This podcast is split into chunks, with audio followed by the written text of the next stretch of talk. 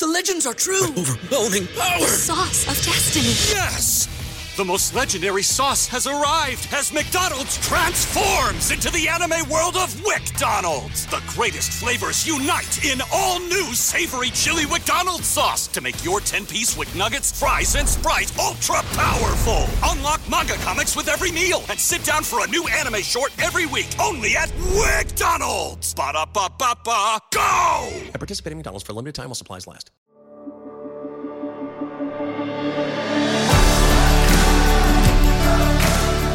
Welcome to the Gravity Leadership Podcast, where we explore how to center our lives and our leadership in the love of God revealed in Jesus Christ. in the midst of the disruptive cultural shockwaves of the 21st century. Join us as we learn to take the love of God seriously as the force that holds all of us and everything together.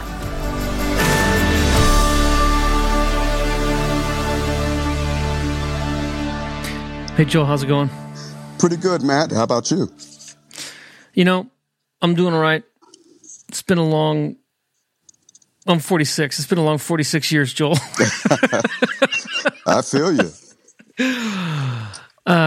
Y'all will uh, recognize Joel's voice. He's joined us before on the Gravity podcast. He's a pastor, mental health professional, um, and a writer who's uh, been published on various online platforms, religious news services, etc.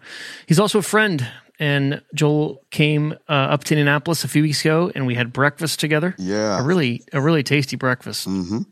Mm-hmm. And at the time, you remember the, I think we pieced it together. It was uh, the day after, maybe, or a few days after the Nashville shooting. That's correct. Yeah, we were chopping it up in that regard, just lamenting. And I think that that's a spiritual discipline that's missing in the church is lament as we Yes. consider the various things that are going on around us. Yeah, well, we and there's a lot to lament these days. And but little did we know in that moment that um you know, a week later uh the thing that happened in Nashville would happen in your city. Yes. Um and there was a young man who uh named Connor who walked into a bank Mhm. uh and and did a a, a mass shooting. Could you just speak a bit about um how that impacted your area of the city and the people that you pastor and the people that you counsel? Well, I think that essentially people had this idea of not us. You know, we've often imagined something like that happening elsewhere. And it really hit home that that happened in Louisville. And I think that it was, in effect, a wake up call for those of us who have somehow been disconnected from what's going on around the country Yes. Yeah.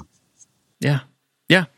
And then, you know, a few days later, a week later, there was another shooting Yes. Yes. Chickasaw Park, in fact, here in Louisville on the West End, there was a mass shooting. And let's not forget that on the same day on which the first one took place, there was another shooting that occurred downtown near JCTC, which is our local community college. Mm. And I think one of the things that gets lost in our discussion is the fact that though mass shootings are disturbing, though they garner a lot of media attention, they are only one slice of the gun violence problem in our country. And, Right. and so you have, for instance, people dying every day in primarily black and brown communities that are living in poverty. And we don't see the news oftentimes covering those incidents. Right. Yeah. Unless, unless it's to scapegoat them. That's right. That's right, right. right. So I, I can, so I only care about poor people ki- killing poor people Mm-hmm. if, if it's, if it's black people killing black people. Mm-hmm. That's right. And and you know, you, you you mentioned black people killing black people. You know, some years ago, someone coined the term black on black crime or black on black violence. And that is, in my estimation, an inherently racist term. And I'll tell you why. Say more. What? What? Yeah. yeah. Why is that? Yeah. Specifically because if a crime were to occur in a suburban area, an affluent area that is primarily white, and the parties involved in that crime were white, we don't call that white on white violence or white on white crime. Why not? Because why? Why not, yeah, Joel? I'll, te- I'll tell you why. Because of this issue and this notion of white privilege that seeks to mm. hold up the interest of white people, that seeks to portray the things that white people do in a certain way, but yet yeah. portray the things that African Americans and other persons of color, what they do is portrayed in a totally different way. And so there is an agenda involved with that term black on black crime. Yeah. Yeah. And, it also elides, I forget who I read, uh, learned this from, but um, I know that I learned it from someone. I just want to acknowledge most of the things I say I've learned from other people. but um, that that uh, one of the things that black on black violence um, obscures mm-hmm. is that people tend to commit violence against people they live close to. Duh. And so and so when you have generational, historical, mm-hmm. geographical, real estate uh, kind of redlining, mm-hmm. uh, bl- black neighborhoods being uh, organized and designed to contain black people and mm-hmm. keep them mm-hmm. f- out of white neighborhoods, mm-hmm. and and you have neighborhoods being built that are.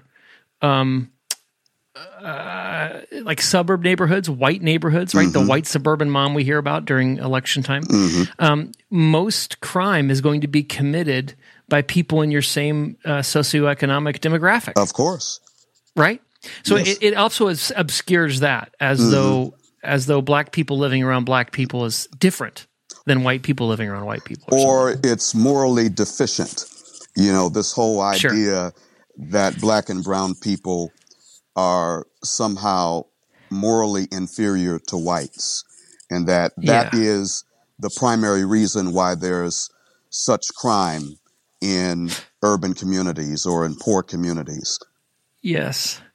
I was also thinking about this. I know that uh, we uh, we were going to try to set up this whole conversation, and I know we've already rabbit trailed Joel, but it's so much fun. Mm-hmm. Um, uh, I was thinking about the responses to um, to the Nashville school shooting, mm-hmm. um, or uh, the shooting Connor shooting the bank, mm-hmm. or um, you know uh, shots being fired um, in churches, right? Right, things like that.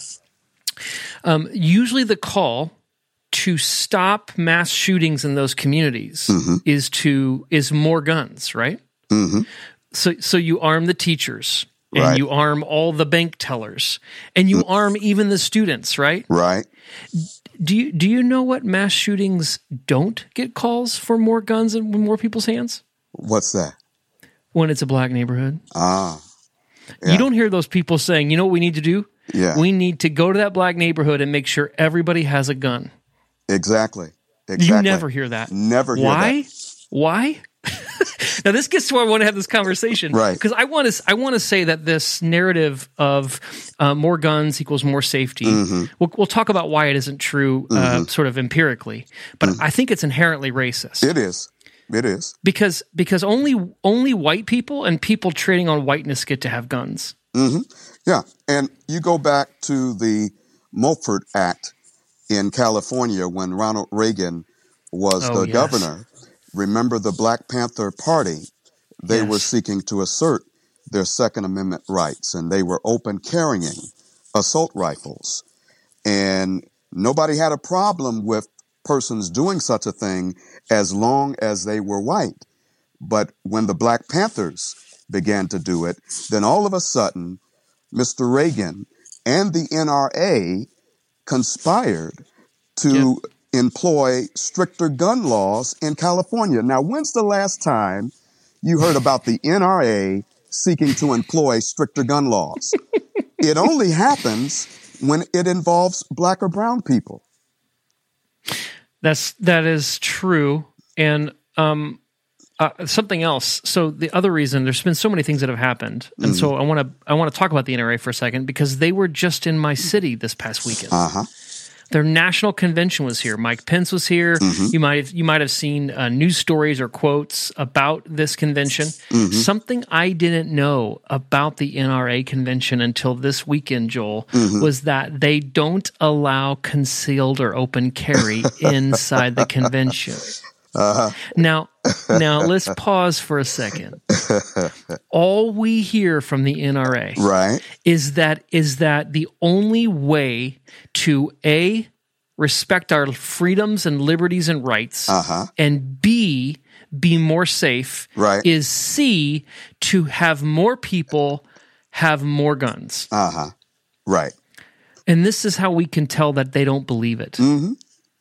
Because if there's anybody who knows how to use a gun it's an nra person That's right. and guess who doesn't get to have a gun Mm-hmm. inside the nra convention Mm.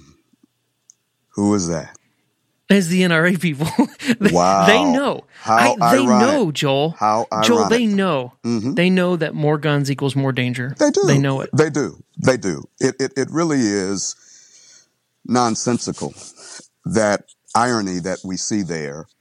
And I think we need to also talk about how the NRA has responded to black and brown people who have Yes. sought to assert their Second Amendment, Second Amendment right. For instance, Philando Castile, Oh, right? speak on in it. that Speak vehicle on it.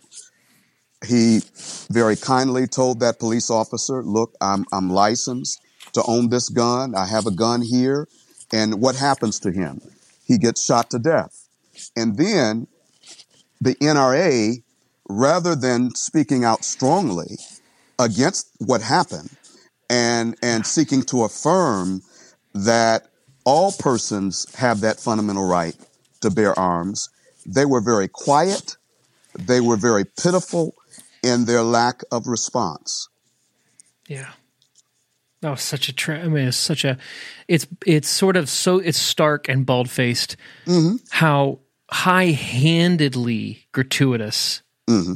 and it, it's a facade, right, Joel? It's just Mm-hmm. a facade. It's none of it's real. None of it's real in terms of it's not a principled position because No. you see it with banning guns at the convention or not sending up to Philando Castile Mm-hmm. or passing passing uh, carry laws in California when black people have the guns. I mean, Mm-hmm. you just see it, right?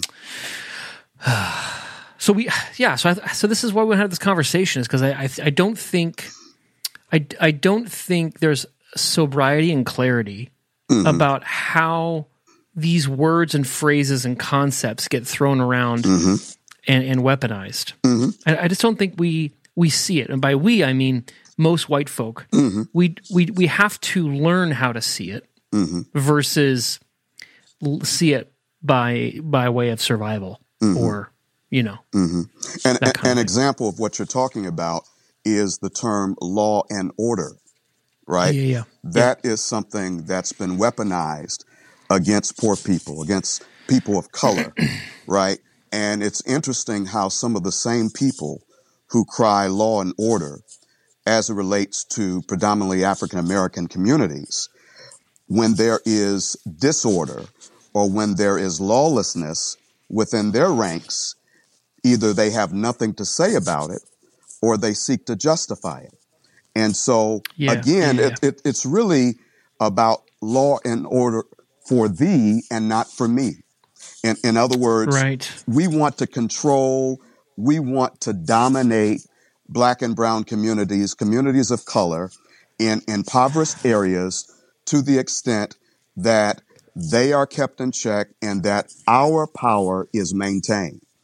And Yes. so, really, when the term law and order is used, it is used to promote fear mongering as it pertains to larger urban settings like Chicago, right? You, you've heard Chicago, that term being invoked, right? That city being Yep. invoked uh, in political uh, discourse simply because there is a desire to demean and demoralize communities of color, areas in which there are there is a high concentration of black and brown people.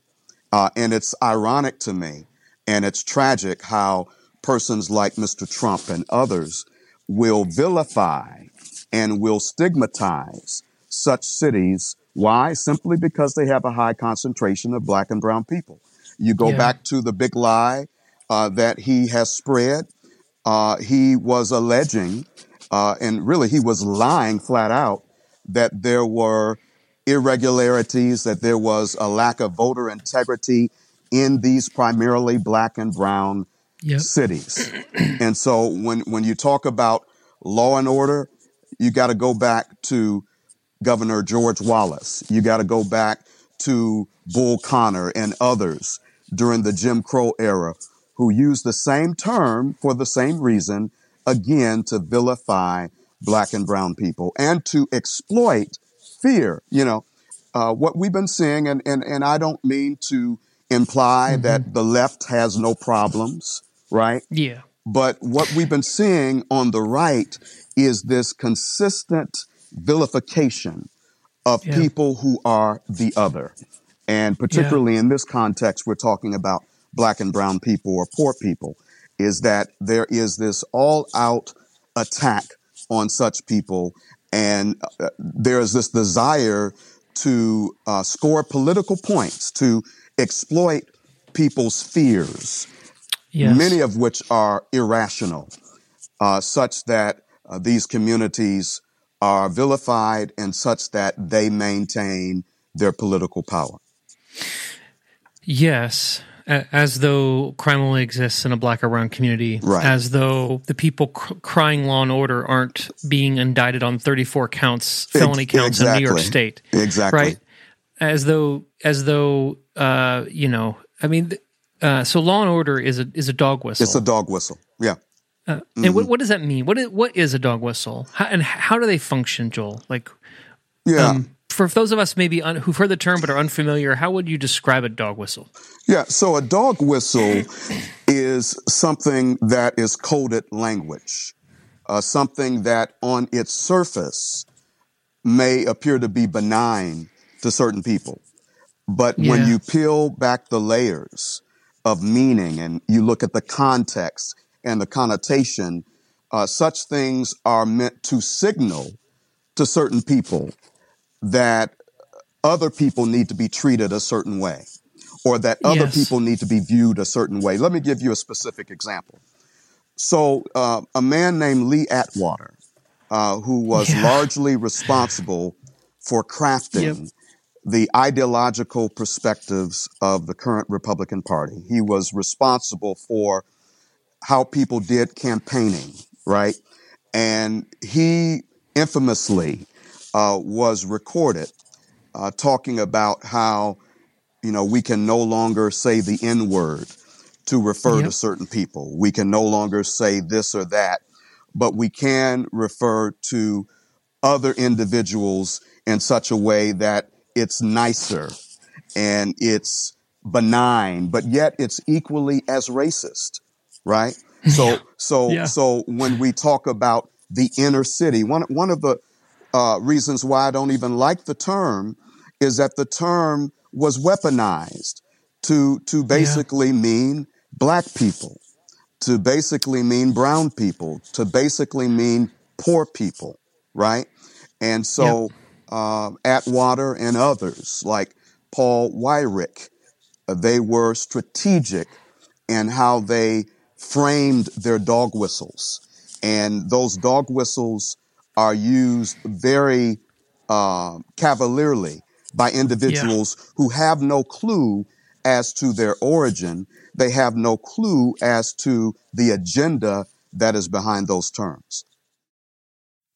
And now, a word from a sponsor.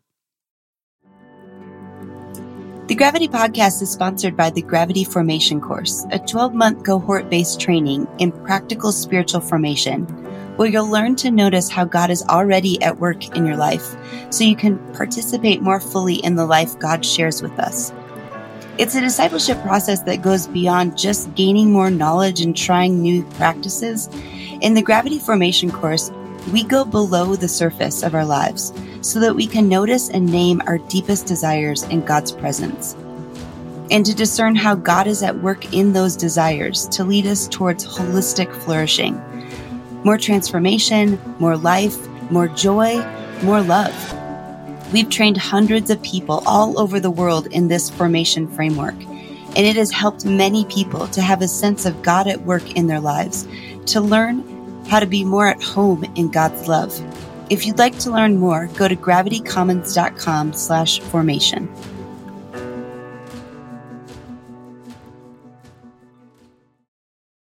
All right, let's get back into our conversation. The Atwater quote that you that you read is is really famous, but basically they're saying we can no longer be we can no longer be blatant Nazis. hmm But we have to use other phrases. Like law and order came out of Nixon's campaign. We have Right. to use phrases like law and order, like, and this is an older one, states' rights. States' Like, rights. Oh my is a- goodness. Yeah, we this yeah, is put an a- older one. Put a pin there. Yeah. America 1st mm-hmm. Um, mm-hmm. Like all of these, all of these phrases mm-hmm. are tr- are signaling to people, "I'm in your camp." Right. and we can't speak the way that Nazis speak in public, or else we'll lose other people we need. And and this this sounds like a conspiracy theory, except except strategists are telling us this is uh-huh. what they did. Right. they're, they're telling us. Yes, exactly.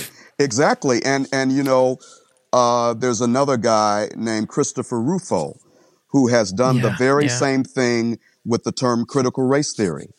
You know, Yeah, he said specifically that I want to attach anything that's seen as being bad, anything that's seen as Hmm. being racist or whatever, I want to attach it to the term CRT. And he has been quite successful in his campaign. Yeah, yeah, yeah. And this is important uh, for the conversation because um, uh, there's a lot of, I'd say, static and white noise um, with, with around guns and gun ownership. And and the second amendment law and order rights and freedoms these are all dog whistles that are doing work beyond just i'm a principled I, I I- love the Constitution. This is a principled position for me. Right. Right. Right. That's not really what's going on here. No. That's not really. No. That's not really the conversation. Um, so I want to talk about what we do as Christians in the face of gun violence, and I, I want to share with you something that happened to me. And I'm, I'm not sure I shared this with you yet, Joel. Okay. Um, I, I posted on um, the the young man Connor. I'm, I'm blanking on his last name. The man that shot Yeah, I, I can't, I don't have it in front of me. in in Louisville. Um, and I, I posted just the headline. The headline said something about um, that he was an ex varsity high school athlete, and that he had been fired from the bank. And it was a picture, a really nice picture of him. Right. And later, later I put, and he killed six people and injured six more. Later, I posted a picture of Trayvon Martin, who didn't kill anyone, Right? who was twelve Yep. playing in a park, and uh, the New York Post had that glowing headline for Connor, and then for Trayvon Martin, it had uh, investigators say traces of marijuana found in system. Right, Right. and I was, and I, I just posted Connor's picture and the headline as saying, "This is how whiteness works." Right. Right. That's Right. exactly Im- how it works.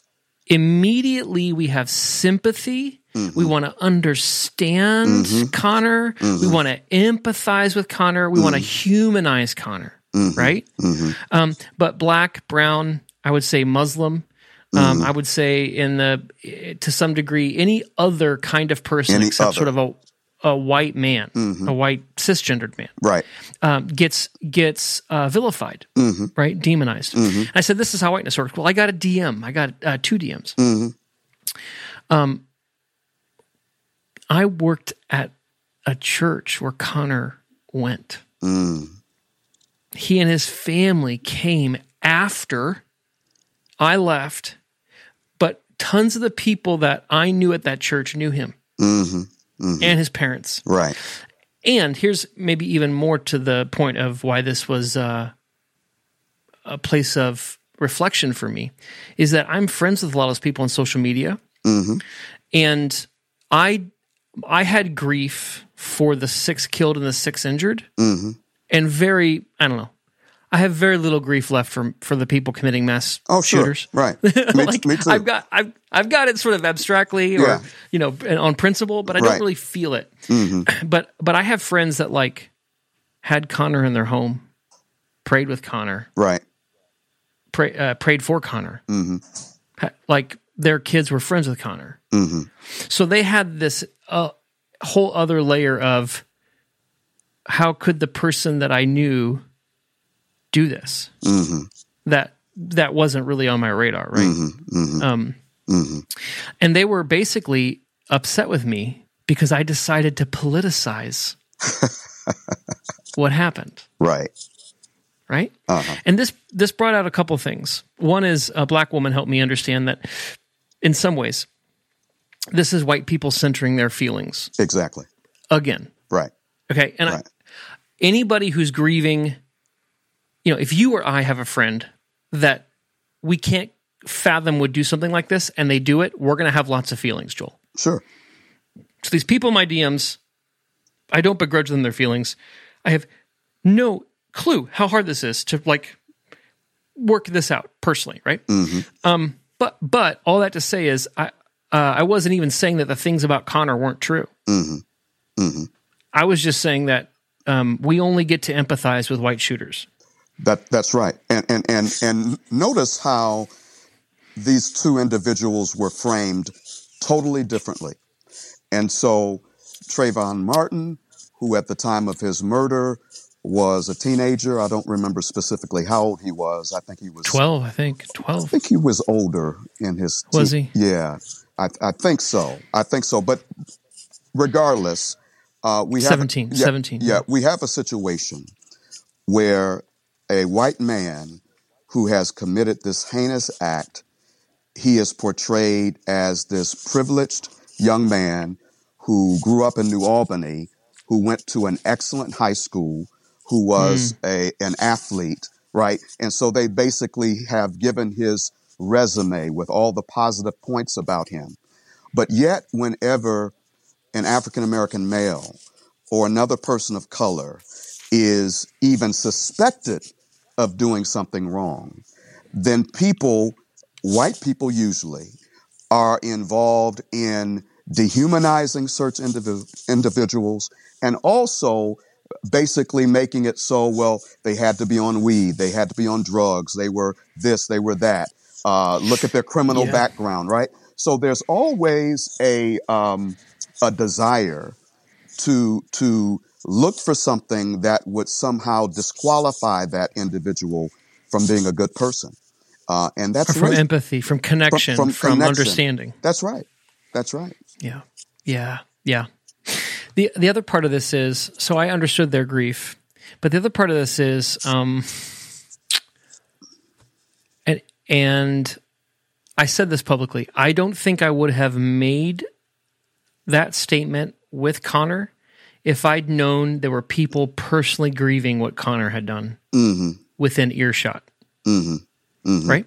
And a black woman was like, well, that's also how whiteness works. Right. hmm because because what's more important is for you to protect white feelings Mhm. than it is for you to take a stand about how a white person is being used. hmm And I, I thanked her for that. She's a good friend. I've learned a lot from her. I thanked her for that. But I do I do think still, Joel, there's something about yeah. And even as I think about this, I think it doesn't. It's not a good example. But I'm just going to say it because I love to be wrong in public. Okay. Um, I can say to you, Mhm. hey man, marriage is hard. I know there's a lot of marriages that are on the rocks that are bad, but in my marriage is hard, but it's still worth fighting for. And I, I feel like I don't want to give up on marriage. Mhm. Um, I, and I know that I know you well enough to know you don't want to give up on your marriage. Mhm. I don't want anybody to be worried. We're not, we're not talking about that. But then in, in general, marriage is worth fighting for. Mhm. Right. Mhm. Now I can say that here. And in the Mm-hmm. context of this conversation, you take that as an exhortation and an encouragement, right? Mhm. But if but if I'm walking past a room full of it's a support group Right. full of women who suffered domestic violence and Uh-huh. left their husbands, Uh huh. And I peek my head in and I say, "Yeah, yeah, yeah, I'm sure that was I'm sure you had bad marriages, but really, hmm I just want to say, don't quit on marriage. hmm hmm That's doing different work, right? Yeah. Yeah. That's doing different work." Context is everything.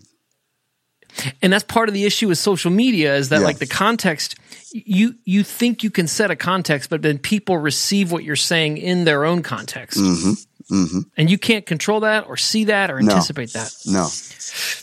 so i guess i guess i want to say my friend's Dee Dee was right to say that me apologizing to those white people is also how whiteness works because i'm catering to their feelings and and i want to say i'm still i'm still convinced there are other there's other people to make the point I made that point with, mm-hmm. other than Connor. Mm-hmm. And if I had to do it again, I would have made the point with them and not Connor. Mm-hmm. That makes sense. I don't know, man. Tell tell me, is is that is that as complicated as I'm making it, or is it more simple and I need to see something different? No, I, I think that you're on target. I think that in our discourse about politics or about race or whatever, uh, there has always been a desire to center the feelings and desires of white people. Yeah, And I, I think that DiAngelo deals with that wonderfully in her book, uh, White Fragility. Uh, That, um, you know, oftentimes what gets lost is black pain, right? A black, black pain and black grief is often framed as those angry black people, right? You know, what, what right do they have to be angry? You know, think about how arrogant and how white man. supremacist that sounds. Uh, that that uh, the pain and the pathos of black people uh, would be interpreted somehow as illegitimate anger, yes, whereas uh, the anger of white people, specifically white men, is portrayed as being uh, a source of valor, uh, an example of patriotism. Uh, for instance, those those white men who stormed the Capitol on January 6, 2021, right? Uh, they have been called patriots. Now, can you imagine that? People seeking to overthrow democracy are called patriots by individuals who want us to see them a certain way, whereas they want us to see black and brown people another way. yeah, yeah, yeah. Such a good point. Um, well, let's let's bring it a little closer to home and a little um, maybe like what do we do here, right? Um, so I mentioned the NRA convention was in my town this over the weekend. There was an you know uh, two or three shootings in Louisville in the last two weeks. Um, there was twenty people, four people killed, twenty people injured in Alabama. There was that I don't know if you saw a story about that that uh, black kid who got shot on the porch in Kansas City. Wrong house. Was that the wrong house one? Yeah, wrong house. It's just awful. Yeah, Like, yeah. we don't have to replay everything. Right. You can search all this up if you if you don't know what we're talking about. Um, but but uh, on Friday, uh, there there in in Indiana, uh, there were about forty school districts that canceled in person classes Friday because they received emails threatening uh, bombs. And and we got an email Friday morning that was like, "Hey, we got we got the same emails. Our school was like, we got the same emails everybody else got, um, but we've decided that this isn't credible and we're not canceling class. And my wife and I had to look at each other and go, are we sending our kids to school? And I was like, this is nuts, Joel. Yeah, yeah. It- uh, my, my friend Christy today, uh, the, uh, the Monday after that Friday, as we're recording, she had the same thing. A bomb threat was called into her son's high school in Colorado Springs, and she had to. Her and her husband had to look at each other and go, "Are we gonna? Is this just somebody messing around, or is this credible? Would, do we send our son to school?" And I was thinking about well, growing up. I know you're, um, you and I are pretty much the same age, and um, You're too did- kind. pretty much the same age. Yeah. I'm I mean, once you, once you get over forty, it's all you know, I, all relatively. It's all relative. Uh, and you look good. What did you say to me? You said you look. You said something like, "I said you look really good," and you said, "Crack, uh, black don't crack." Black don't crack. Yeah, yeah. That that that's an old colloquialism within black communities that you know we we tend to age better, uh, which Yeah. which is uh, I guess poetic justice given what we've been through. Oh, Lord have mercy. Um, but I I was thinking about when we were kids, Joel. We we did you do you remember doing the um, nuclear bomb drills? I do. I do vaguely remember that. hmm So I what I remember is we would get up out of our chairs. It was pretty much like the tornado drill. We'd grab the quote biggest book we had and we'd go into the hallway and we'd we'd we'd sit on our butts and we put our head between our knees and put our book over our head. And I remember thinking, I I think I've seen a nuclear bomb go off. And this this will not help. right. Right. Yeah. Right. Yeah.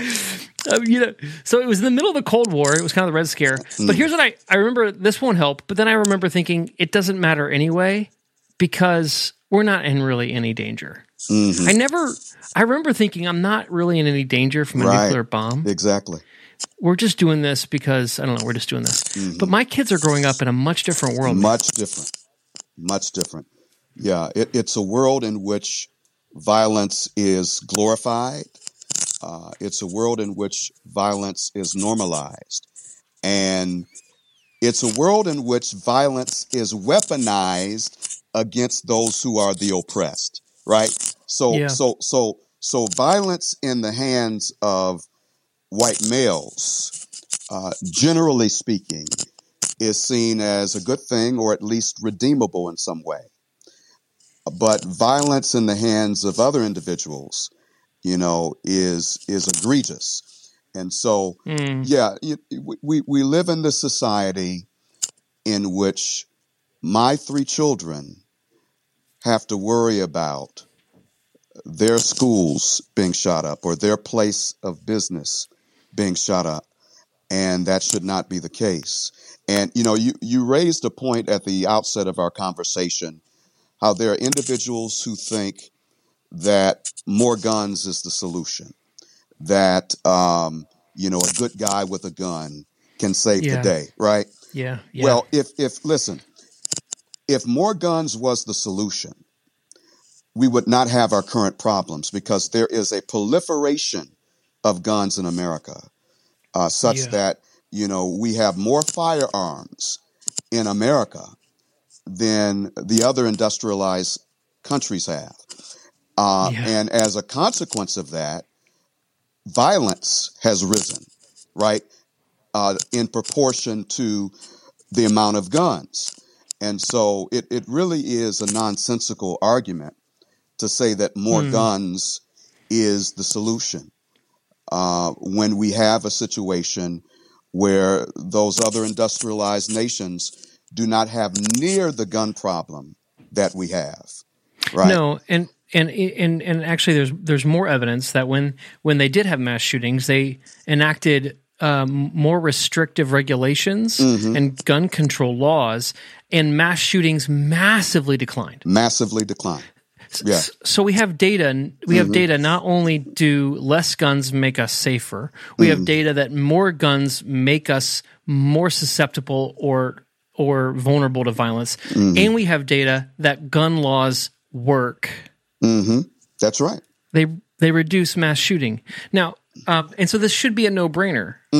Ex- except that as we talked about things like the Second Amendment, and I want to say something about freedoms and rights too, Uh-huh. because I I caught this at the uh, convention that uh, Trump. Um, the, the freedom is freedom in the NRA is the right to carry, right? And uh, and not only the right to carry, but it's the right to. Um, sometimes it's the right to like carry without a permit and mm-hmm. and uh, and concealed. That's right. right? Right? Mm-hmm. So sort of like anywhere anytime any mm-hmm. person has the right to a gun. Right. Um, and i think that this fundamentally gets from a christian perspective. Now f- from a white nationalistic perspective yeah that's what freedom means. Freedom Right. means i get to do what i want where I, when i want Sure. and no one can stop me Mm-hmm. but to a christian that's not what freedom means That's not what it means. Yeah. so would maybe help us understand then how uh, for Christian we mm-hmm. we need to we need to actually contend for the truth of true freedom, mm-hmm. and and and that means opposing the way that the NRA wants to bastardize. Yeah. Really, that Yeah. word. So s- speak a bit to true Christian freedom. Yeah, so the Apostle Paul, of course, spoke to true Christian freedom to the church at Galatia, right? Uh, in the book of Mhm. Galatians. And I love the way he frames it uh, that we are not to use our liberty as a license to sin, and that uh, we are free to serve. We are free Yeah. uh, to exercise responsibility uh, and accountability to our brothers and sisters. Uh, and so, the kind of freedom uh, that is a Christian ethic uh, has to do with humble service to your Yes. brothers and sisters in Christ and to other human beings. It does not have to do with self centered entitlement. So there, there's a difference between freedom and entitlement. Entitlement Yes. entitlement says I want what I want when I want it, right? I should be able to carry. I should be able to uh, bear arms with no restrictions or with minimal restrictions. And notice that it's I, I, I, I, I, Yeah. rather yeah. than looking at the we, right? Because all throughout Scripture, Old and New Testament, and specifically in the book of Acts, we see that there is an emphasis on the Mm. we and not the me. That there is an Yes. emphasis on the common good and not what is going to fulfill my selfish whims. And you know, when Yes. I, when I look at the preoccupation with guns, uh, it is in effect idolatry. You know, uh, the book of Exodus, right in chapter twenty, verse four, uh, says that we should not have any graven images, or we should not be worshiping anything uh, that is made in our image or that is uh, made to fulfill our selfish whims. And so that would include guns. I think that that sadly many professed Christians are engaged in gun worship, right? Uh, and they they want to elevate the Second Amendment uh, to inspired writing in, in in in the way that they uh, affirm the Bible as being inspired, and and and and I think that's that's blasphemous. I think that that is um, inappropriate to frame uh, as as as much as we love the Constitution, the Bill of Rights, the Declaration of Independence, uh, as much as we appreciate the right to bear arms that is codified in the Second Amendment, the Second Amendment is not greater than the Second Commandment to love Come our on. neighbors as we love Come on. ourselves.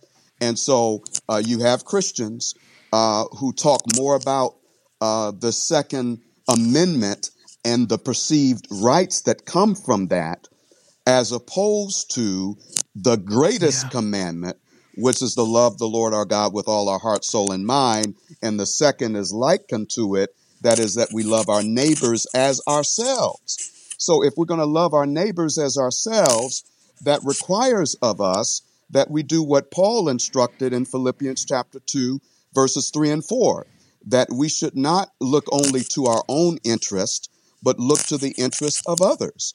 And so, and so this this overemphasis on uh, gun rights and my rights and uh, what I deserve and what I'm entitled to really is the antithesis of what the Apostle Paul and others talk about in Scripture.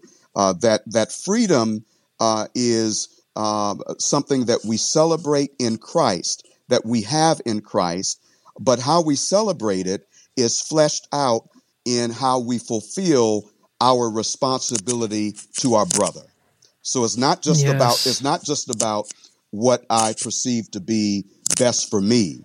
Uh, it's about uh, how what I'm thinking about is ultimately going to be a detriment to my brother or my sister. We'll be right back. Let's get back to the show. So really, to just to summarize what you said, Joel, um, freedom is about being free to love, hmm not free to do what I want. hmm hmm Right? hmm It's it's free. It's being it's being fr- actually sometimes it's being freed from the tyranny of my wants. That's right. So that I can love. There you go. There you go. Right? That's right. Right? That's right. Um, yeah.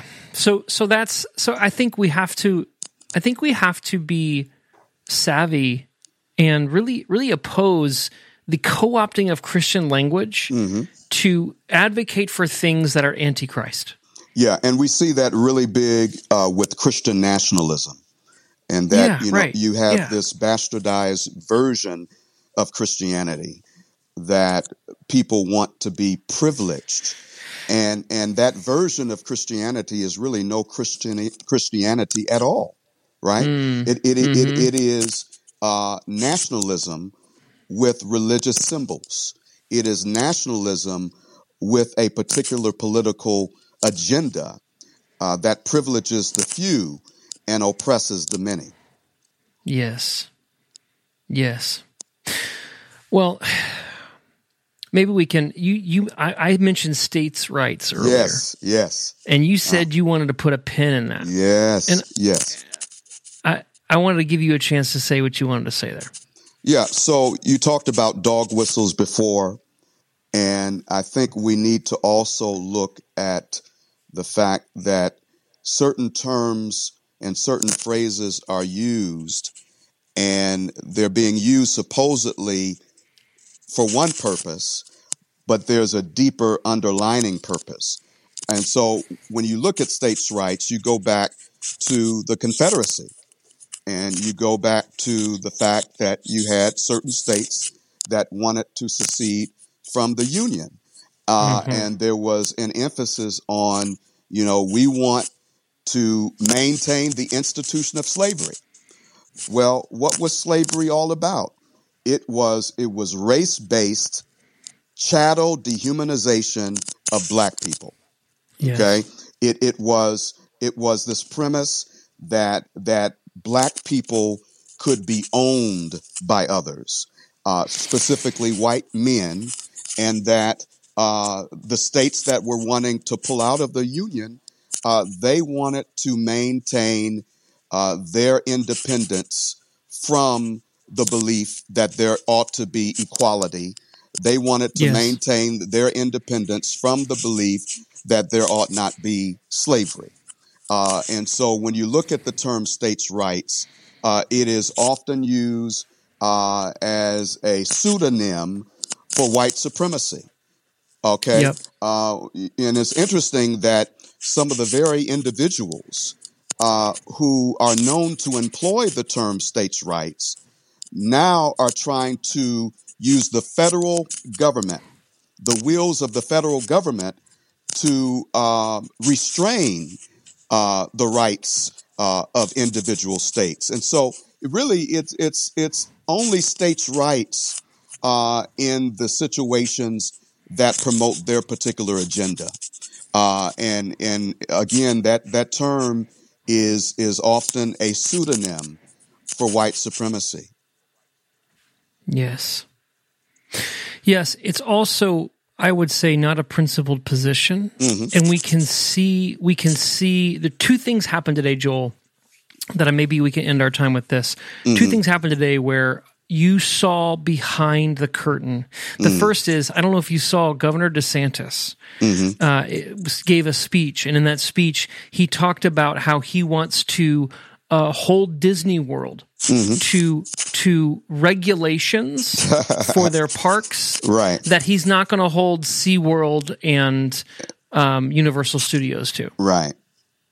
Yeah. Right. Yeah. And, and, so we and I, I was so- so- go ahead. Go ahead. go ahead. Well, you go ahead now. Get in. On that's a juicy burger. yeah, Just it- take a it- bite. it- it is. So, so, so, uh, it's interesting how people like DeSantis and others uh, who are on the right uh, of the political spectrum, uh, they talk about deregulation, right? Uh, deregulating uh, corporations, deregulating some of the very entities that contribute to their campaigns, right? Yes. That fatten their wallets. Um, Yes. uh, they, they talk about deregulating uh, companies that have uh, really promoted environmental racism uh, by dumping toxins in black and Yes. brown and poor communities. But but yet they want to employ regulations on those whom they deem to be the enemy, right? Uh, because, and, and it connects back to this issue of gun rights, is that a lot of people, the reason why they're so preoccupied with gun rights uh, is because they they desire power, Yeah. they desire control over others whom they deem to be inferior or those Yeah. whom they do uh, deem to be the enemy. Uh, and also, uh, it is a, a fear of the other, right? Yes, uh, you know, yes. people who often uh, are championing the whole issue of gun rights, uh, it is because they want to somehow uh, protect themselves from the other, whoever the other is to them. Yes. Yes. I think it yes. I think it's also demonstrates that this limited limited government mm-hmm. and unlimited free enterprise and the free mm-hmm. market and let mm-hmm. businesses do their thing. Right. That that is that is that is language and rhetoric that serves billionaires Yes. who who buy politicians. Mm-hmm. But as but as soon as it becomes politically expedient for those same bought politicians Mm-hmm. to score culture war points going after businesses by Mm. regulating them, they will do it. Exactly. So this this isn't about we have a higher we have a higher value of the free market and we are principled people doing principled things. This is about mammon. This is about mammon. That's right. That's right. Um, another another tell today, today uh, or yesterday when uh, Trump was speaking at the NRA, he he was talking about uh, concealed carry and how some states have concealed carry laws. You can't concealed carry, and he was calling for new federal laws to override state laws To override that state limit laws. concealed carry. Right. Right.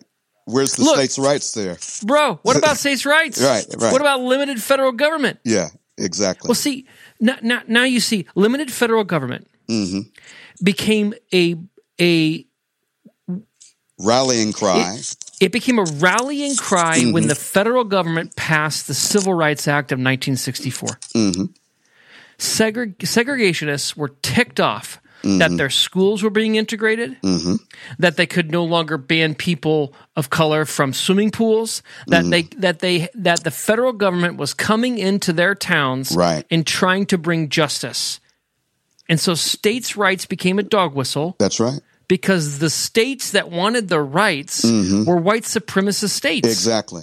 Exactly. Right? Yeah. Yeah. And now what we're seeing, now what we're seeing is that some states have passed laws to make people safer that don't coincide and align with the white supremacist sort of ideology. Mm-hmm. Mm-hmm. And so what happens? Well, white supremacists want to use the federal government mm-hmm. to legislate and mandate that concealed carry be okay there. The, the same federal government that they vilified during the civil rights era. Of course. Right. Mm-hmm. Of course, mm-hmm. of course. Right. So, so I guess I guess I want to just I want to say this to say like th- what we're talking about isn't just political. No. We're we're talking I think about a deeply Christian thing here because It's what's moral. happening. It's it's a moral thing, even if Joel, our Christian brothers and sisters weren't getting co-opted into this, Mm. and Jesus' name wasn't getting slapped onto it. Mm-hmm. But you come for Jesus, you're coming for me. Mm-hmm. You know what I'm saying? Yeah, yeah. But the problem is, so many professed Christians, rather than worshiping the true Jesus of Scripture, uh, they're worshiping this mascot whom they've created in their own image. Yeah. It, Yeah. it, it's a it's a Jesus of their political persuasion. It's a Yeah, it's a yeah. it's a Jesus of their color. It, it's a Jesus of their community. It's a. Jesus of their political party, right? And and and Jesus is much bigger than that. He he cannot be limited to one political party uh, Right. that that often professes itself to be Christian. Yeah, and that's that's what ticks me off, and that's why I have juice for it. It's not that I think that uh, it's not that I think that Democrats are are more Christian. No, In fact, in fact, neoliberal neoliberal uh, politicians Mm-hmm. who who all of them kowtow to the stock market. right, right. And don't get me started on how like a higher stock price isn't good for you, me, Yeah. employees, the community the business is in. Right. When you're making money off of making money, things go downhill fast. Mm-hmm. Right? Yep. That's how we get. That's how we get um, thirty thousand dollar a month uh, insulin payments. Mm-hmm. When you're making money off of making money, it's neither about health nor care, Mm-hmm. Yeah. right? Mammon. So don't get me. It's about mammon. Don't get me Mm. started on. I mean, what, so so this is. But but but I have Christian brothers and sisters, and and there is a. I, when I'm a priest, man, I wear a collar around town. Mm-hmm. I mean, you scoot around town in that bow tie. Nobody knows you're a pastor unless you unless you God bless you. You know what I mean? But I'm wearing this collar. Right. People know that I'm a priest, Mm-hmm. and they immediately assume things about about Jesus that aren't true. And I'm called to bear His name, Joel. Mm-hmm. Mm-hmm. I mean, you know what I'm saying? We are called to bear His name, His authority. We're Mm-hmm. be, His representatives, and I feel like I am constantly doing PR deconstruction, Right. Right. all the time, Yeah. Yeah. all the time, Yep. That's right. right? That's right. and and usually I'm saying that I know that's awful. I'm sorry. I know Mm-hmm. it's awful. I'm sorry. Mm-hmm. Mm-hmm. So many heinous things have been done in the name of Jesus. And that is continuing to this day. Yeah. Well, and I think what what prompted us to have this conversation is there's this. I mean, mass shootings were like over 150 uh, in 2023, which is bananas, right? It's bananas. It's almost two a day. Um, and as we as we continue to have these over and over and over again, there is a psychological, social, moral, spiritual um, injury. Mm-hmm. Like I, you know, when my kids walk out the door, and my kids are white, right? So when a mm-hmm. police officer sees my kids, mm-hmm. they wave and smile. Mm-hmm. You know what I'm saying? And so, like, I'm feeling stress and fear because of the amount of violence and hostility that come out of nowhere in white spaces um, and black spaces. But that that for the black community, I think, is compounding what already exists. What already about exists. living in a white supremacist world, Mm-hmm. right? So anyway, I guess I just share all that to say, like I, I think that I I don't I don't necess- I don't necessarily is that right? Nah, I don't. I don't have the resilience in my body Mm-hmm. born of just living as a white man Mm-hmm. to deal with this well. Like I, we actually have to develop it. I actually have to find it. Yeah. Yeah. So part of the and these conversations are part for me how that happens. So I appreciate you chopping it up. Oh, I love it, man. I love it. Uh, it's so very much needed uh, that we have these honest conversations. You Yes. know, um, uh, oftentimes people don't want to be intellectually honest uh, because they don't have the emotional bandwidth to be intellectually honest. Um, there is a lack of emotional maturity to confront issues, knowing that one of the persons you may indict is yourself. Yes. Yes. Mm.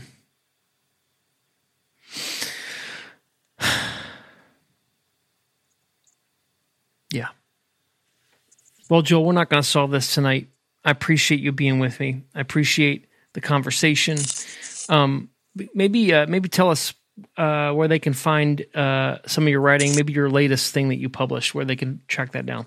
Sure. So all of my stuff now is consolidated in one space on my new website, which is a compellingvoice.com.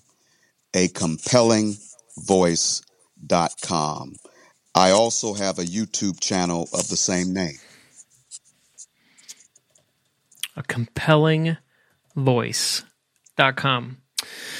All right, Joel. Well, let's pray and lament and act and speak Yes. as though uh, as though Jesus was resurrected from the dead.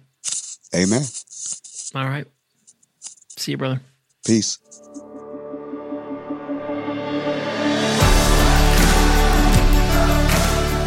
Thanks for joining us for this episode of the Gravity Leadership Podcast. If you're finding it helpful or enjoyable, we'd love it if you'd tell your friends about it. Ratings and reviews online also help others find the podcast. And don't forget to subscribe so you don't miss an episode. And you can join our Gravity community online for free at gravityleadership.com slash join. You'll get our latest content delivered straight to your inbox, as well as our email most Fridays with curated links to articles we find interesting and helpful. To join us, go to gravityleadership.com slash join. Our podcast is produced by Ben Sternke and Matt Tebbe. Aaron Sternke edits and mixes the show. You can check out his work at aaronsternke.com.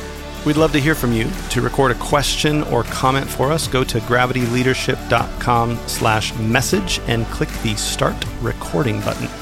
You can also email us at podcast at gravityleadership.com. Catch you next time.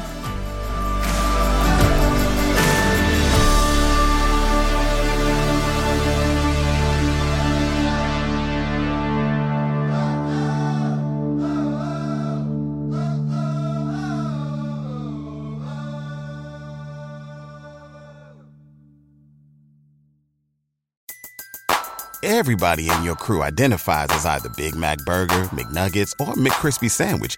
But you're the filet fish Sandwich all day. That crispy fish, that savory tartar sauce, that melty cheese, that pillowy bun. Yeah, you get it. Every time. And if you love the filet of fish, right now you can catch two of the classics you love for just $6. Limited time only. Price and participation may vary. Cannot be combined with any other offer. Single item at regular price. Ba da ba ba ba.